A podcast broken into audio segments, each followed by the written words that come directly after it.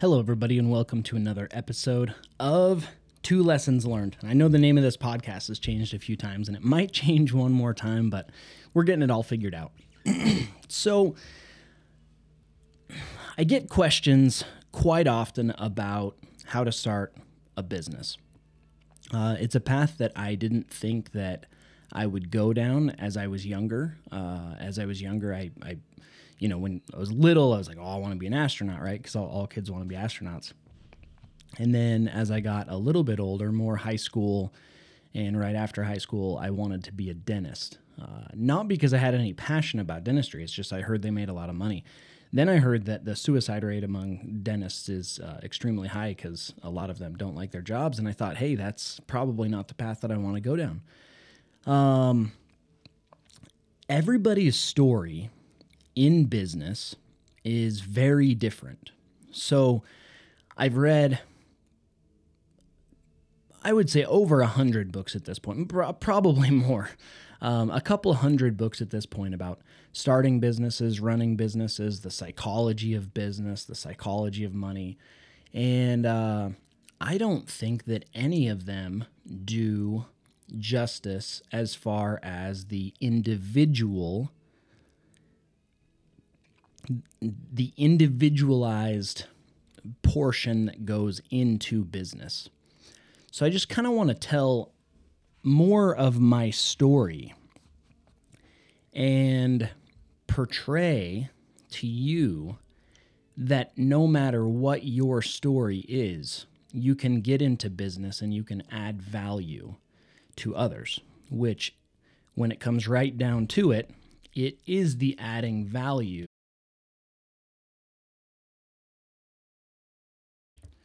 So, we're just going to start at the beginning. Um, I uh, had a great childhood. Um, really great parents, uh, really great brothers and sisters. Uh, I was the youngest uh, by seven years. So my next older brother is seven years older than me. Um, so definitely had that connection with brothers and sisters, but um, probably was more like a only child as far as once I got a little bit older, which is totally fine. My parents are awesome and and, and things were great. Um, I put out on Facebook the other day what people's earliest memories were because I was just curious. Uh because uh, my earliest memory is it's kind of cloudy. I I had a birthday and I got this little set of tractors with these little implements that went behind it, and I was out in our garden, and um, then we had to go to my grandpa or grandma's, and um, my parents are like, "Hey, we're gonna go." I was like, "Oh, I can't find this implement." They're like, "Okay, well, you know, take some time finding it," and I never could find it, and I guess maybe because I lost my birthday toy, that was really like one of my first memories. but when I start to think about the house that we were in and where I was at, it might not be my first memory. Um, so you're like, how does this have to do with business? It, it doesn't completely, but um, individualized stories in business uh, are what are intriguing. So um, that might be my first memory, but what really stands out is when we were at my grandma's house and we got a phone call. I was eight years old. We got a phone call that our house was on fire. And uh, in the beginning, it was like, hey, a house probably isn't on fire.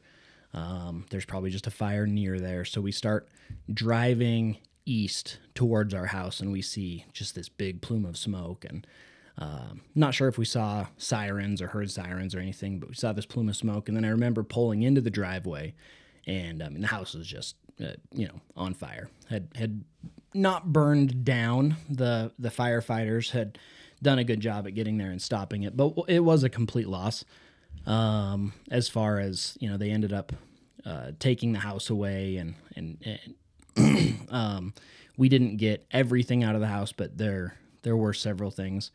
Um, a couple things there though that are, that are kind of sad. Um, they said, you know, don't touch anything in the house. Don't worry about anything. Like insurance is going to take care of it. And there were a few things that were important to me that uh, ended up getting taken away. Um, not not taken away, just uh, it's not like someone took it from us. It was just a bad miscommunication, and uh, we just didn't get those things. Uh, one was I have this.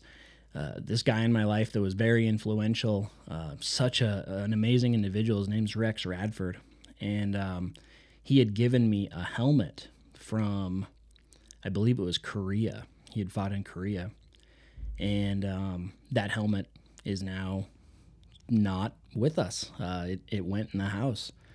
Um, so that actually like that still gets to me to t- today. Just kind of bothers me that that we don't have that piece of history from someone that was so influential in my life. Um, so uh, school was good. Uh, never really had to study super hard. Uh, I'm not incredibly smart, but I could just get through my work pretty quick and got pretty good grades. Um, started getting pretty chubby around middle school, junior high. And, uh, you know, I didn't know anything about nutrition back in the day. I just, uh, I ate what was around. So got pretty chubby and, um, think I was kind of a, kind of a loner. I didn't have a lot of friends in school. And, uh, I would hang out with neighbor kids a lot. And one day, this this neighbor kid that weirdly came into my life way later on when I was a, a paramedic, um, which is an interesting story. Maybe I'll get into that later.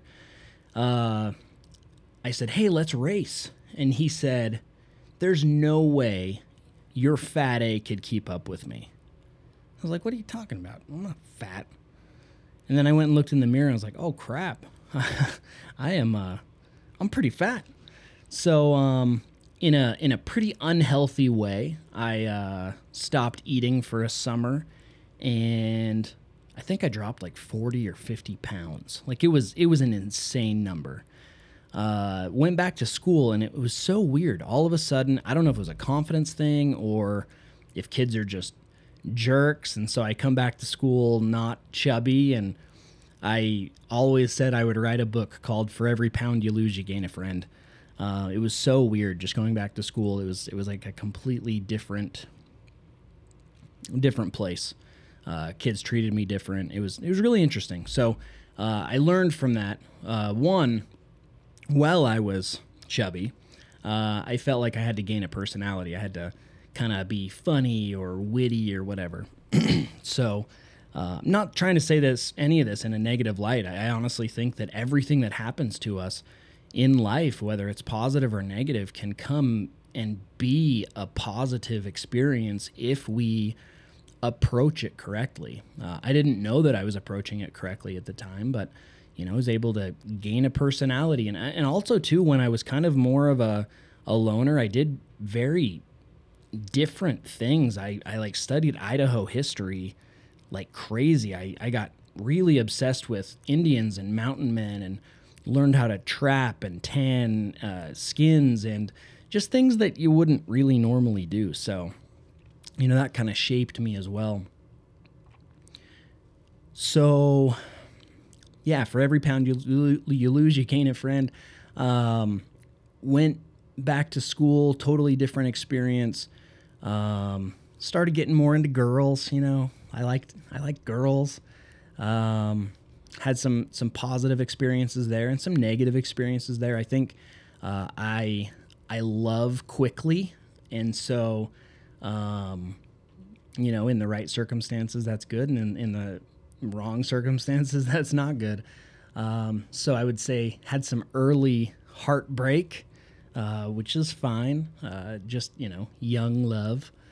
Um, I didn't really hang out a lot with kids from my school. Uh, I, I, hung out a lot with kids the next school over, so Ririe. Just uh, fell in line really good with them. Um, my best friend growing up, his name was Mitch Parker. Uh, su- such a solid individual, just just very, um, just a good guy. Um, also, uh, Travis Gallup from Ririe, um, very influential in my life. Actually, if we're telling stories, um, my first my first remembrance of Travis was we were in the forest near Mitch Parker's house, and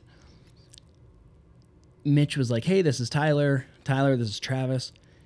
And Travis gets this look on his face like, "Holy cow." And he goes, "You're the fat kid."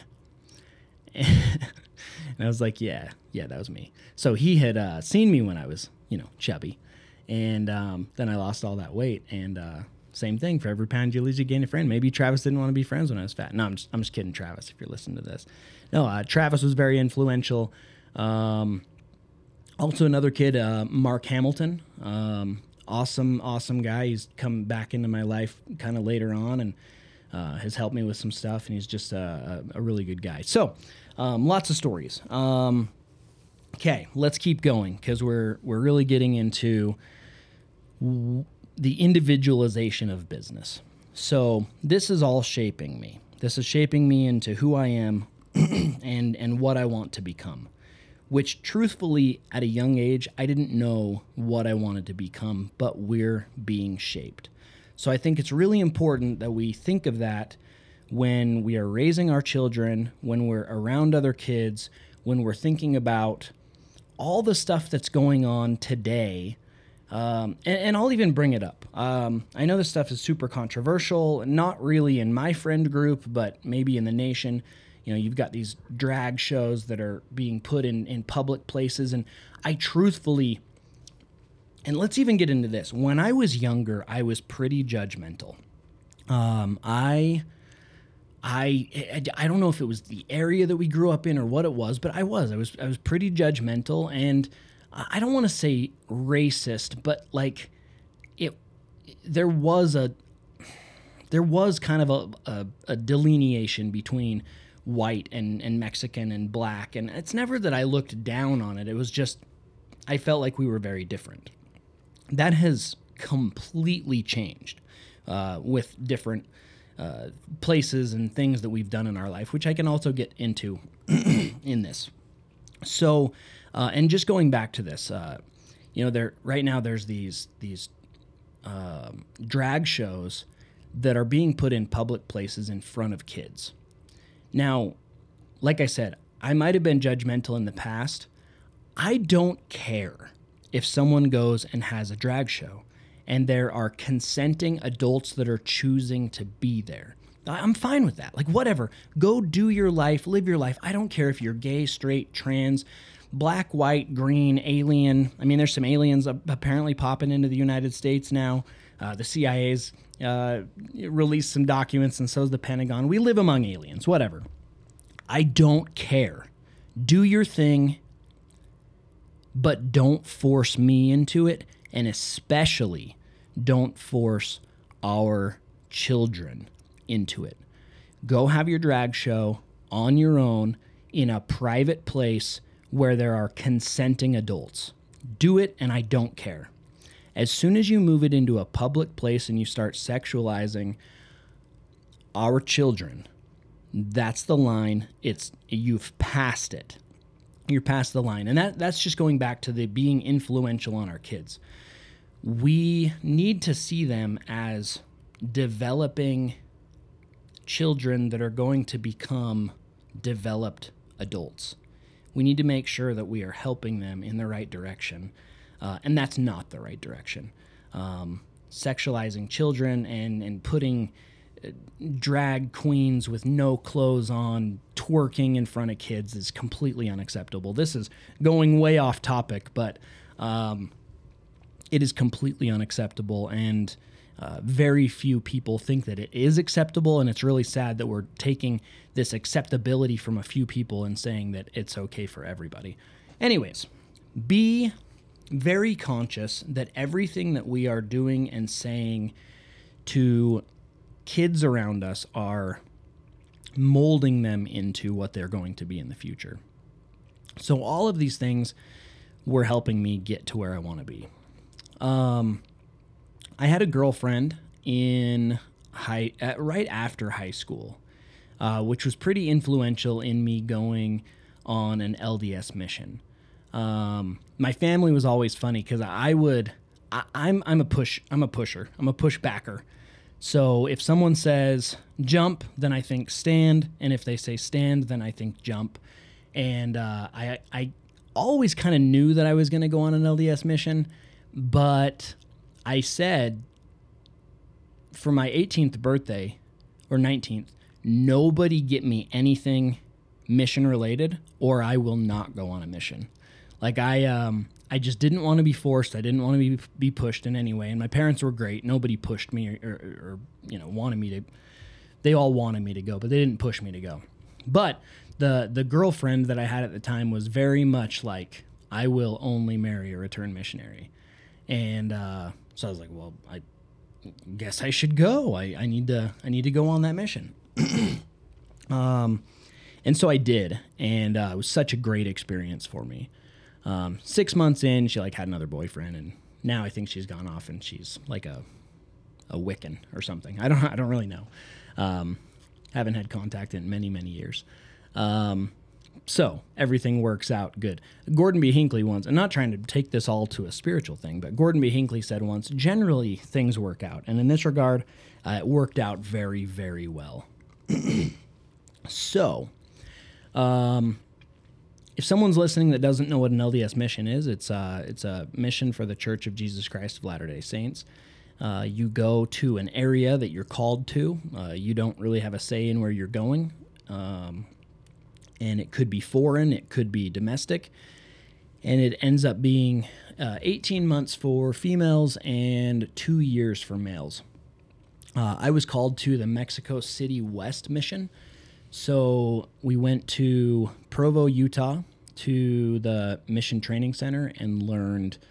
Um, we used a, a, book called Preach My Gospel, so we learned that book, and we were also learning Spanish.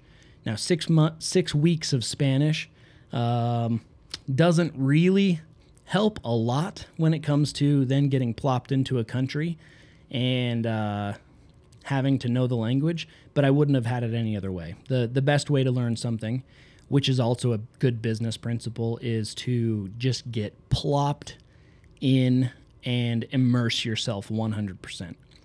So I remember flying in. uh, one, we spent more time at the MTC than we should have. I think it was eight or nine weeks because we weren't getting our visas. They were about to send us domestic, and then our visas came through. So I'm flying into Mexico, and uh, I'm from Southeast Idaho, where I grew up in a city of 3,000 people. And now it's like double the size, but uh, 3,000 people. I, I didn't, I'd never really been to a large, large place. I'd been to LA and, and Salt Lake and uh, Canada once, but um, well, and I guess hurrying and, and backing up, I had been to a lot of places. Uh, I spent a lot of time with my dad. He had a job where he would drive around Idaho and um, and Montana uh, servicing fertilizer spreaders, and so I got to spend a lot of time learning Idaho history and Montana and going to different places with him and spending a lot of time with him, which was awesome. Um, so I'm flying into Mexico from Rigby, Idaho, three thousand people and we're flying over a city for like 30 minutes. I mean, we're in a jet and it's just houses after houses after houses. And it's like, man, this is huge. When are we going to land? So we finally land and get out. Um, we we uh, meet the mission president. um, he takes us over in the parking garage, and we're looking at this hill with some houses on it and he's like, elders, because you're you're uh, you're called Elder Martin, so elder and then your last name, elders. There weren't any sister missionaries with us right there. Elders, how many people do you think are on that hill? I was like, I don't know, 100, 200? And he said, thousands. There are thousands of people on that hill. The houses were just stacked up on each other, and at that time in that culture, pretty much three generations would live in the same house. So you'd have grandpa and grandma, you'd have the parents, and you'd have the kids. And he said, You're here to serve them, you're here to help them, and you're going to meet more people than you ever have in your entire life. I was like, this is awesome. So we get out, we go to a, a, a chapel, and we have some dinner. And then we meet our companions, and they say go. So I had a companion from Nayarit, Mexico, that knew zero English. And there's me knowing almost no Spanish. And uh, that's how it all started. So such a, such a great experience, very difficult experience, but very great. You're just plopped into a country, really not knowing the language and going for it. Which, looking back, that was probably my first experience with diving into the unknown and being okay with it, which is also a really good business principle to to get comfortable with. Get comfortable being uncomfortable. I think the first night I was hungry and there were some people making some kind of like quesadillas, but a little bit different downstairs. And I ate it and it was the best, most spicy food that I've ever eaten in my entire life. It was so good. And then, full disclosure, the next day I pooped my pants. so I was like to my companion, "We, I need a bathroom. I need a bathroom," and we didn't make it. And uh, he was mad at me for like a week after that. I'm like, "Hey, man, I didn't mean to," but I couldn't really tell him, you know, like that I was sorry because I didn't really know the language. But anyways, all character building, right?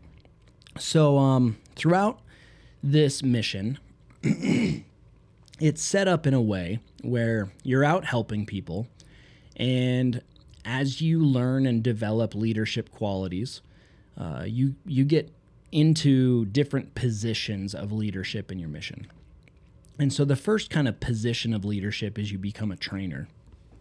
So after my first companion, um, I was put with uh, uh, an, another companion, and the the APs, the assistant to the president, said, "Hey, we're putting you with this guy because he doesn't want to work, and we need you to help him to work."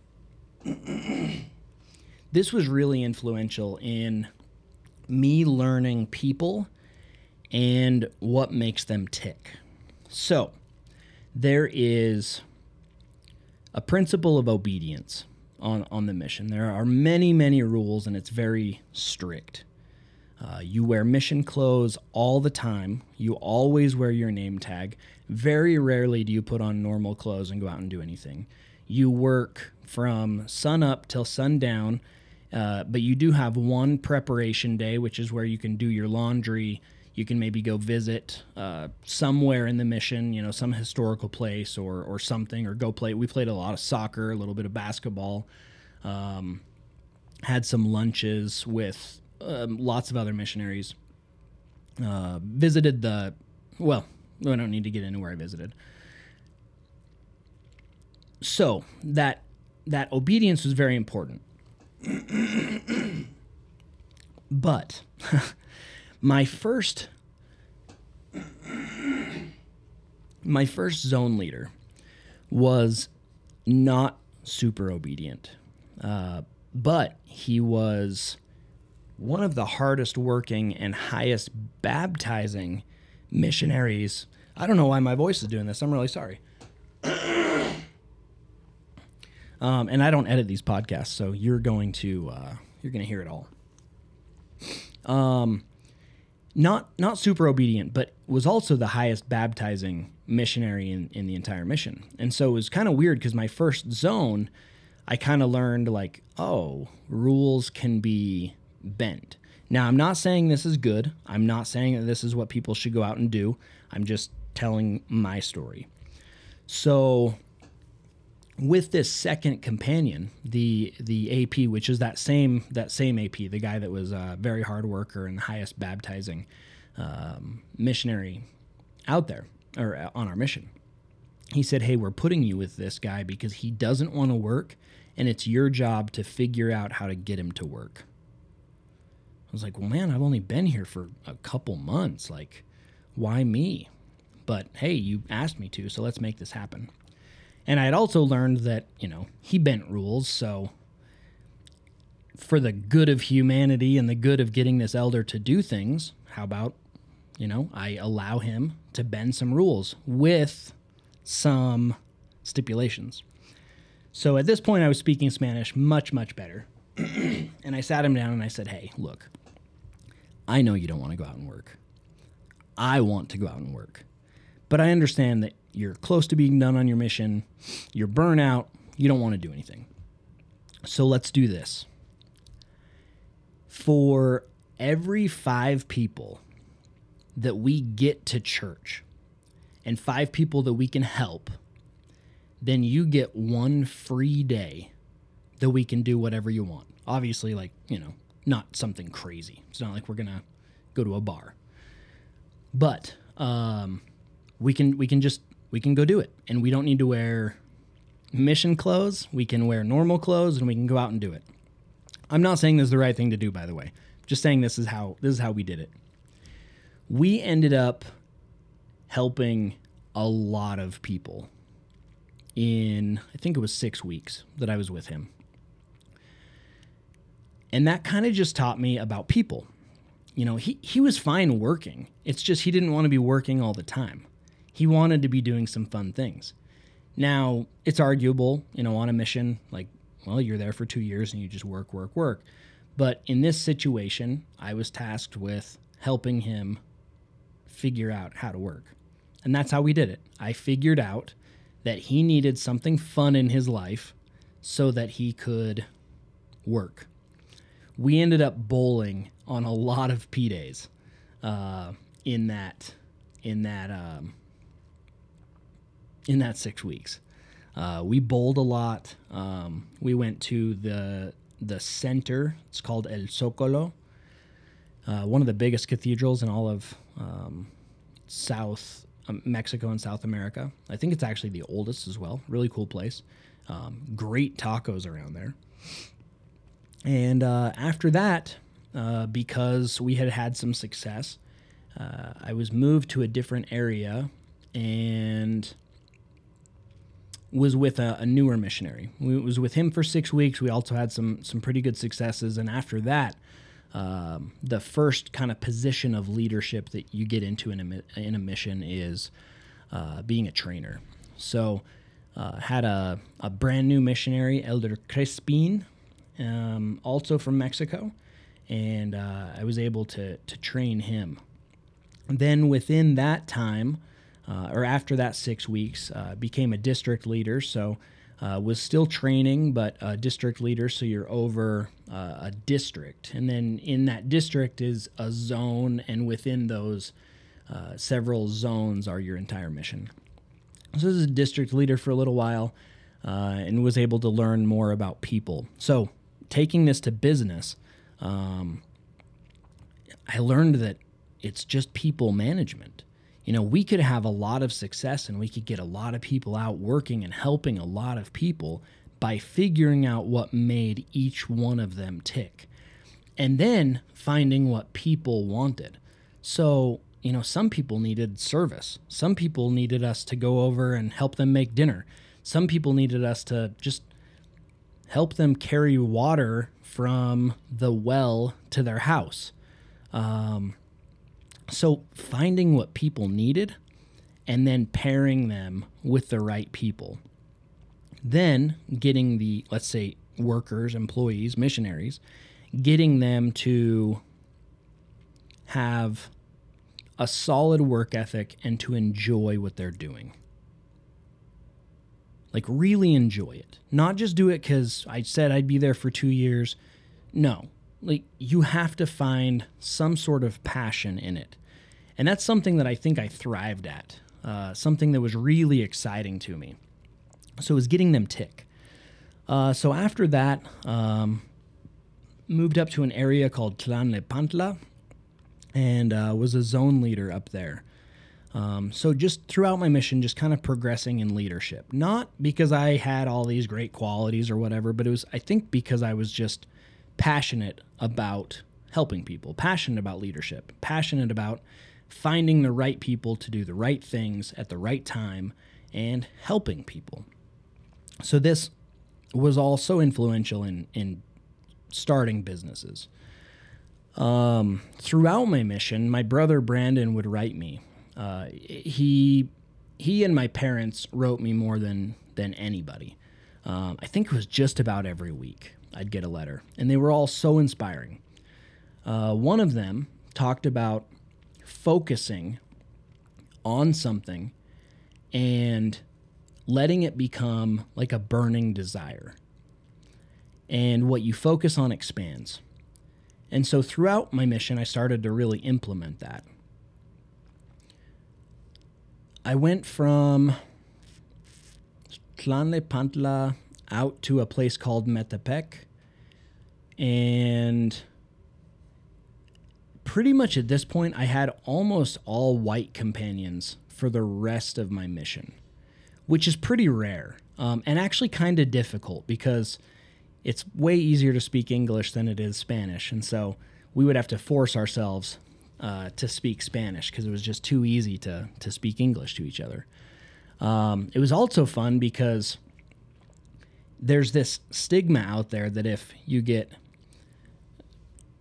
two people from each nationality together as companions, so two Mexicans or you know two Americans, that they're just gonna go off and have fun and they're not gonna work hard and they're not gonna find people to help.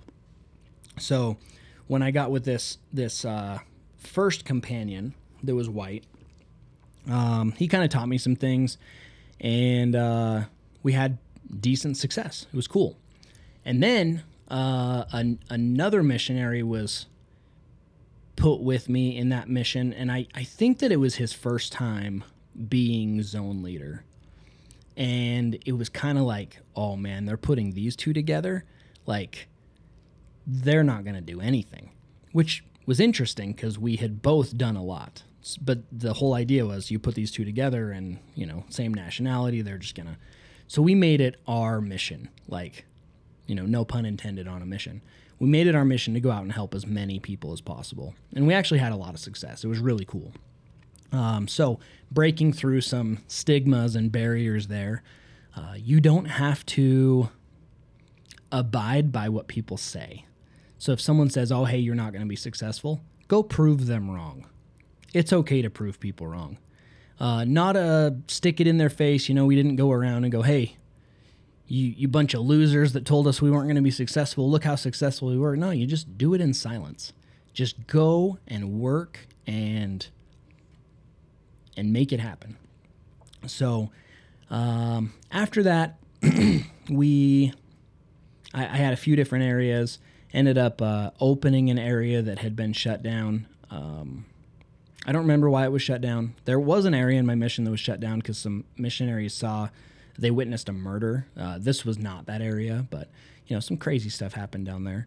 Um, something that just popped into my head too: uh, negotiation, negotiation in business. The first time that someone went to rob us, I was like, I was freaked out. I was like, uh, okay, yeah, take anything that I have. And my my companion was from Mexico, and he he puts his hand over on me like like hey stop talking. Don't don't do anything.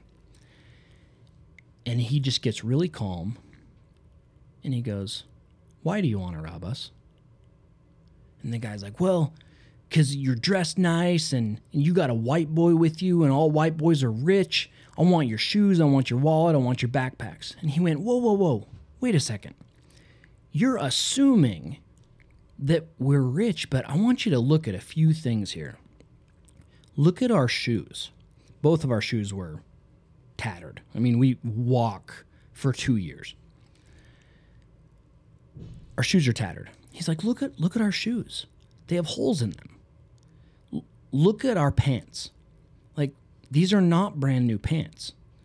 Uh, our shirts aren't completely white because we wear them every day and we're walking. And we're walking, so we're not even in public transportation. Public transportation here is cheap, and we obviously can't afford public transportation. And now I want you to look at my at my name badge. It says Jesus Christ on it. Do you really want to rob somebody that has no money, that can't use public education or pub- public education, public transportation, and that they have a tag that says that name on it. Do you really think that this is a good thing to do? And the guy was like, "Ah, whatever, man," and he walks away. It blew me away. Used it a couple other times on my mission when I was with other missionaries that I, you know, after I understood that you know, someone would walk up, "Hey, give me your backpack." Be like, "Hey, man, why why do you want our backpack?" And then just explain the whole thing again. Sometimes we end up giving them Book of Mormons. Like, "Hey, you know, I'm not gonna let you rob us because we really don't have much to rob, but in this backpack, I have a book. You want a book? Here's a book."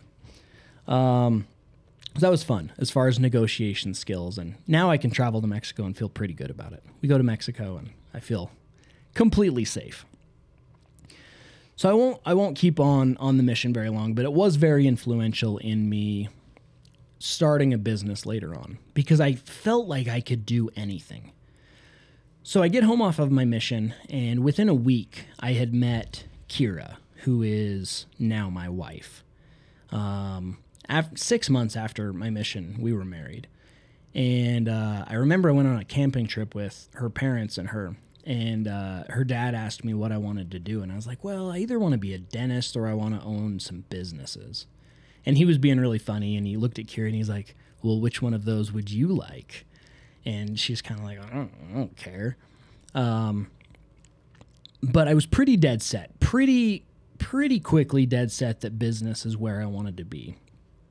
So an opportunity arose fairly quickly after I got home. It was actually before we even got married to start a rock climbing gym. We worked for um, really good friends of ours, uh, Justin Packard and, and Courtney Packard, and they owned a gymnastics center. And also, when you start a business, it doesn't have to be your idea, just so you know. Uh, our first few businesses were not our idea. In fact, I kind of need to attribute all of it to Justin Packard. Um, he had this big open wall in the gymnastics center, and I was I was coaching for him, and so was Kira. and he's like, "Man, I'd love to put a rock climbing wall up there." So I was like, "Well, if he wants to put a rock climbing wall up there, but he doesn't have the time to do it, I wonder if I put a rock climbing wall there. There's nothing like that in our town. Uh, college students might really like it, so." started putting together a business plan. And um, I had never done a business plan, but did it anyways. And I'll, I'll get people that will ask us about business and say, Hey, how do I write a business plan? And I go, Well, here's how I did it. But how I did it was literally hopping online and saying, How do you write a business plan? Um, I've found out some good ways to do that, uh, some better ways to do it. But the truth is, you just need to do it. So I put this business plan together, figured out what we needed to do, and uh, started going around to some banks. And it was maybe demoralizing at the time, but now I find it hilarious. Because the bank goes, Well, you don't have the five C's of lending. You don't have collateral and and cash and you know whatever those five C's are. I don't even give a crap what those five C's are. Uh, they did because they just saw this young person that came in and wanted a $15,000 loan and they thought they'd never get paid back. But at the same time, they'll give hundreds of thousands of dollars to a student loan and then they get out and uh, can't pay their student loans back. Uh, so I just thought that was kind of funny. Now, at, the time, I probably didn't, but now I find it funny. So what I what I just decided was we are going to open this no matter what. So I had the business plan and I went around to the five wealthiest people that I knew. And four of them said no. Totally get it. I understand. We're young. Uh, asking for 15,000, which at the time I thought was just an astronomical number. Uh, but we did have one person who said, "You know, I'm to I'm to talk about this with my wife. We're going on vacation. Um, we're to talk about it and I'll, I'll give you a call back. So, about five days later, gives me a call back and he said, Hey, we like this. Uh, how does 6% interest sound? And we had given him, uh, given them uh, kind of a breakdown. We could do five years at this percentage, six years at this percentage, um, and they liked it. They said, "Hey, let's let's do this." In hindsight, they took a big chance on us. Um, since then, they we look up to them in so so many ways, and um, actually, we'll we'll get a little bit more into this because I think that relationships are one of the most important things that we can do in business. We had made a decision that no matter what happened, they would get their $15,000 back. They worked hard for that money. They're really good people. They're taking a chance on us. They will get that money back. Now, there are some business people that are like, oh, it's business. So if I default on this loan, it's just business, it's not personal. No, I think business is very personal. If I ever get a loan from somebody, they will get their money back. That is just how it is. And I think that's something that's been lost in society. And it could be a handshake, it does not need to be written down. They will get their money back. So they they loan us this money. We we get going. Um, made some pretty bad decisions because I just didn't know anything about business. We bought a lot of things at retail cost when we could have bought them at wholesale. But we get going, and um, it was cool. People would walk into the gym, and we'd teach them how to belay, and they would have a good time. And I was like, man, we built this. Like we built something that that people want to do. They come, they enjoy it, they're having fun. And I didn't get the idea of value creation at the time, but that's what we were doing. We were creating value and then we were exchanging that value in terms of dollars. So powerful. So, so powerful. Value creation is number one. So, you know, on, on my mission, for example, we're creating value. We're helping people with whatever they need, whatever they need creating value. And in turn, we technically didn't get a lot back as far as like value exchange, except for how we felt, which is also very important to learn. It's okay to provide value, and the value that you get in return is learning, growing, the feeling that you get, and the work ethic that comes around it. So, value doesn't always have to be traded for dollars. In fact, I do many things right now for free. Uh, a lot of things for free. I actually should I should charge more for a lot of the things that I do, but I enjoy them. And so I just feel like there's this Actually, I don't even feel it. I know there's some universal law that I don't understand that works that if you serve it will come back to you in some way. It might be monetary, it might not be monetary, but it will come back to you in some way. So, you know, people are climbing, we're we're loving it. We think it's so cool. And through that time, we are managing apartments. So that was really good for us as far as learning the business side of, of apartment management and people management and how everybody is so incredibly different. Uh, some people are easy to work with, some people are hard to work with. And um, we managed apartments for, I think it was about five years, two different apartment complexes, uh, and worked with great people in both of those. Um, the the first owners uh, were Melanie and David, and so amazing, such great people. Uh, loved working with them in in every way. Uh, it was funny because when we had our interview with them, Kira was pregnant, but we didn't tell them because we're like, if she's if they, we tell her if we tell them that she's pregnant, like they might not hire us. So I think it was maybe even that same day. Melanie asked Kira if she was pregnant, or it might have been a couple weeks later. But um, she's like, "Yeah, I am. I, I hope that's okay." And Melanie's like, "That's actually one of the reasons why we're gonna hire you.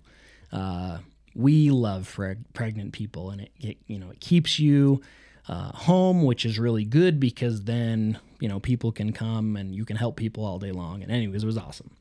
Uh, so managing apartments was really good for us. If I were to be able to counsel young people right now on what to do to be successful in business later on, it is immerse yourself with really good people that know what they're doing and just emulate them in any way possible. So as I look throughout my life, um, you know, I, I tried to be a lot like my dad. He was the type of person where many Saturdays we went and just helped people. I remember doing concrete. I remember doing roofing. I remember doing framing. It was just, if someone needed help, we just went and helped them. It was something that I learned from my dad. Uh, emulating my brother Brandon. Um, very good work ethic and very smart, and he thinks through things, and he doesn't he doesn't conform to the common narrative. He really thinks things through as time went on, trying to emulate other missionaries on my mission. Well, let's start even with friends. So, friends in high school, trying to take their positive qualities and be more like them. Doesn't mean you can't be yourself, but being yourself might mean developing into who you are. So, finding people and surrounding yourself with good people. Um, people on my mission, whether they were uh, companions or leaders or uh, people that we were helping, uh, whoever it was, emulating the good. Getting back home and trying to emulate uh, people that I worked for. Uh, I want to say professors in college, but there were very few that I actually would have wanted to emulate. Um, but maybe, maybe two. emulate good people um, the people that we worked for when we were managing apartments. The first set of apartments, absolutely wanted to emulate them. Uh, and then it's also important to know who you do not want to emulate. So, second set of apartments that we managed uh, didn't want to be anything like the the person that we worked for. Uh, learned very quickly that that is not my leadership style, and I wanted far from that. So, surround yourself with really good people. Uh, just continuing on, we started a gymnastics bus. So, this portable or mobile gymnastics bus, and we would take it to daycares and preschools and Montessori schools and, and teach gymnastics in the bus, like preschool age gymnastics. And it was awesome. Uh, you're able to give a product, you're adding value to some kids that might not get that value. You know working parents they they're busy they might not be able to take kids to gymnastics after preschool so they were or uh, daycare and so they were able to get it during daycare. It was really really cool. Um, also not my idea for the bus. That was justin packard as well so thank you there. Um, but again it's okay to take someone else's idea with their permission and go out and start it I'm a jumper. So I don't like to do things halfway. I like to go all the way. so I started to get into CrossFit and very quickly was like, well, if I'm paying for a membership, I might as well become a coach. I really want to learn this stuff. So I became a coach and then uh, ended up uh, with a friend buying half. I'm trying to think here.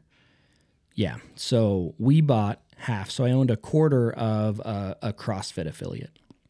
And then later on, we ended up buying out the other half partner. So then we owned half. And then later ended up buying out the half from the friend. So so we owned the full thing.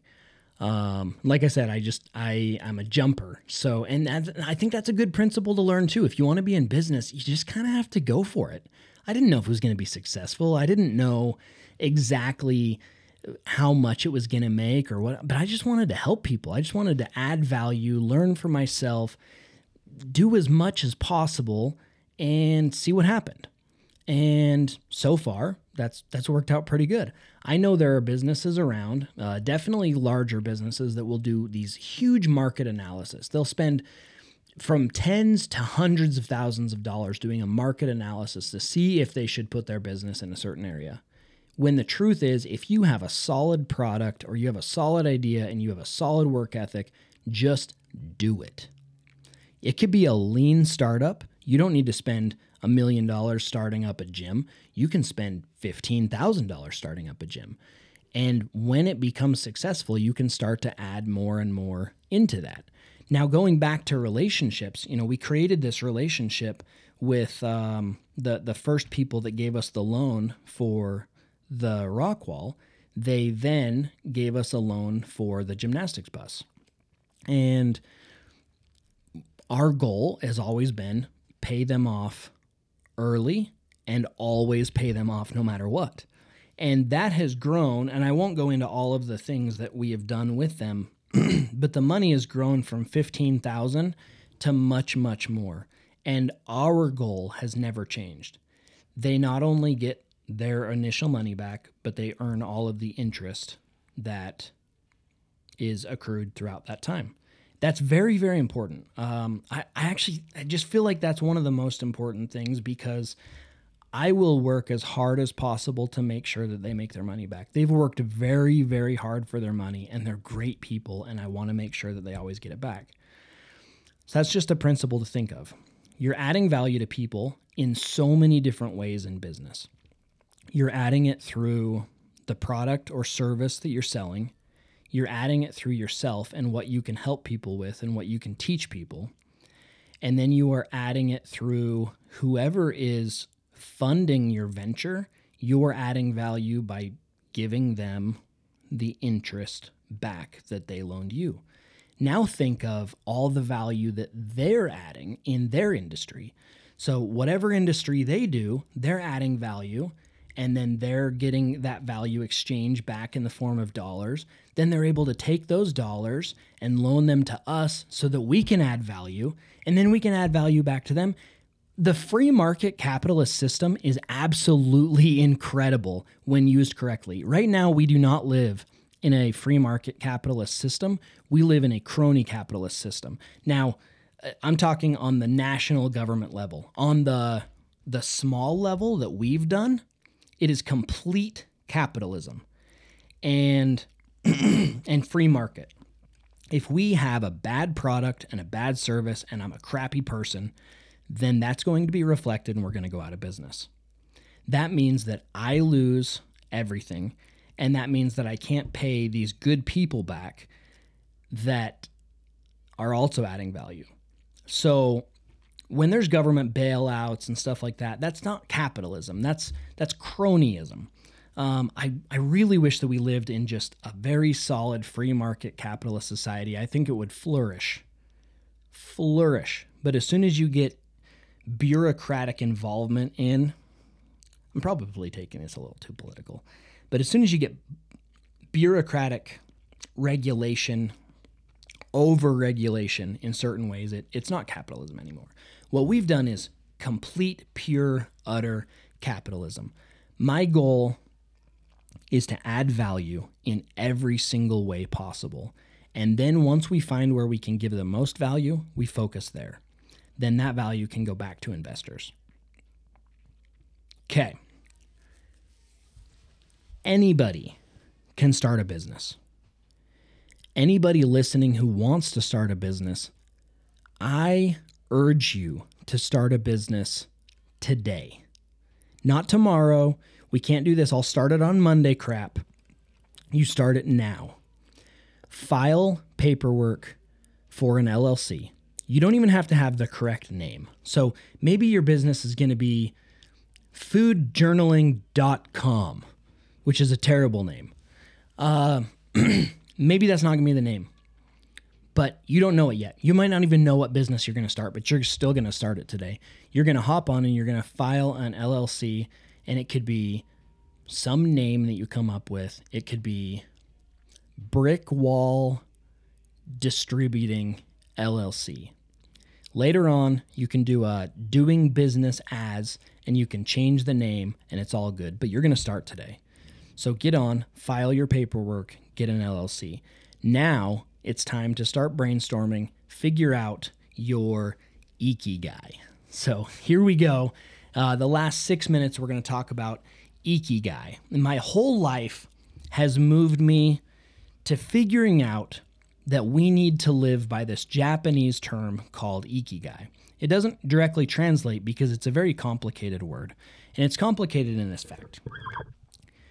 You need to find the balance between doing something that you're good at, something that serves the world, something that you are passionate about, and something that earns you money. You have to find the balance between those four things. Many people have jobs and make money, but they hate their job. That is not the way to live.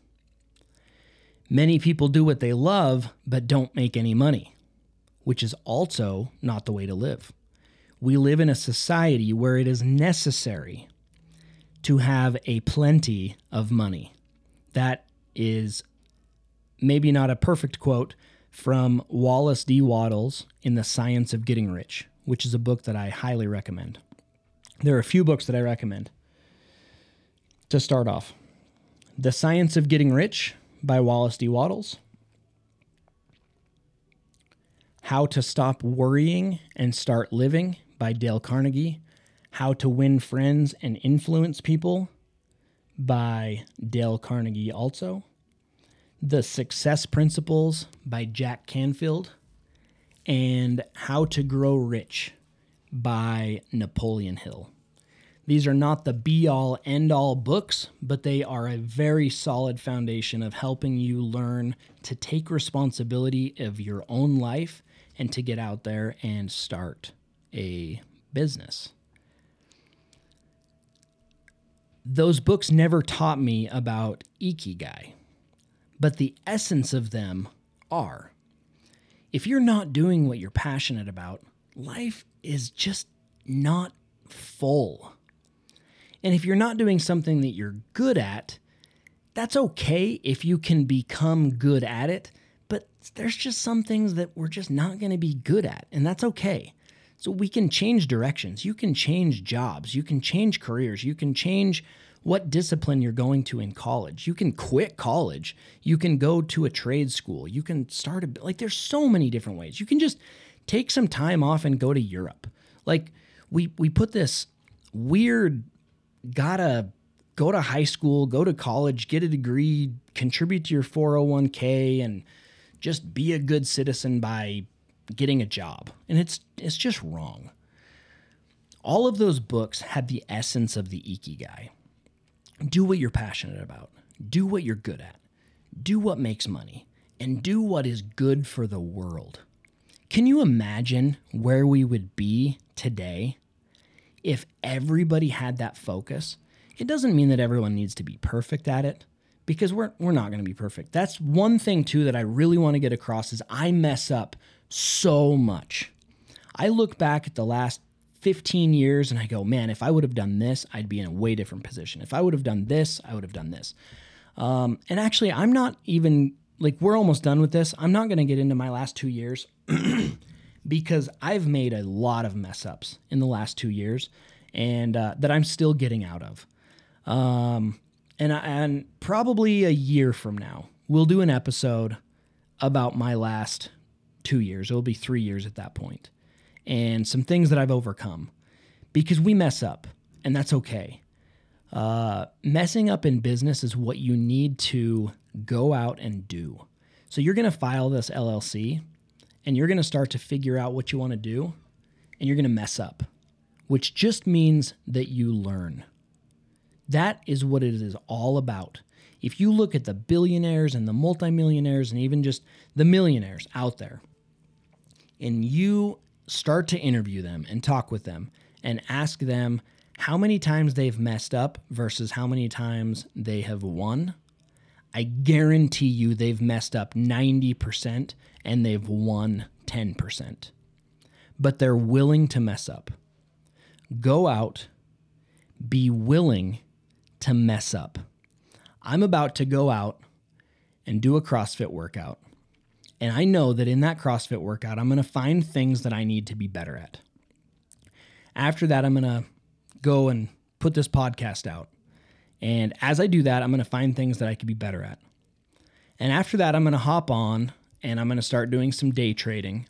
and I'm probably going to see that some of my positions are way down, which means I could have done better.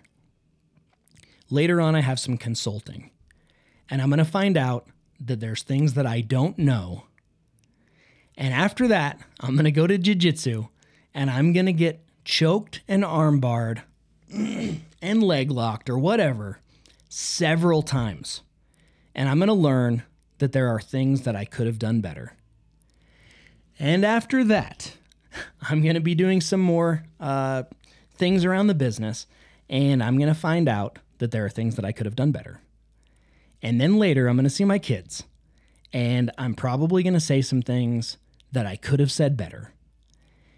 And that is okay. It is 100% okay. Don't beat yourself up. Praise yourself for being open to knowing that you're going to go mess up every day. But messing up is fine if you're not giving up. If you mess up and give up, that is pathetic. If you mess up, learn from it. You either win or you learn. It's not win or lose, you win or learn. That's the things that I've learned throughout my life. There's probably a little bit more that I could say, uh, but I won't due to time. I am not perfect in any way. I mess up all the time, and I want people to know. I, I'm just, I'm just saying, I'm just word vomiting now. Go mess up. Go mess up as much as possible with the mindset that you will learn. And I promise you, 10 years from now, you will blow yourself away of where you're at. And just last thing, which we can get more to in another episode write down what you want. Not just the, the physical possessions, write down how you want to feel, how you want to act, how you want to be, and the physical things that you want. What relationships you want to have whether with people or spirituality, whatever that is, write it down as if it has already happened. Write it down, read it every single day, and adapt it as time goes on. I promise you, writing things down is one of the most powerful things that you could possibly do to radically change your life. So that's it for today. Hope you guys enjoyed my long stories um, and my my breaks because I have to take little breaks to think. Uh, I'm not just I'm not a great orator, so thank you for listening. If you even got this far, you're a rock star. Uh, if you guys ever need anything, please reach out. I'm always happy to help how I can. I definitely don't know everything. I have a lot to learn, but the things that I do know, I'm happy to share. Uh, we keep no secrets. We share everything. Uh, thank you guys. Have a great day, and we'll see you soon.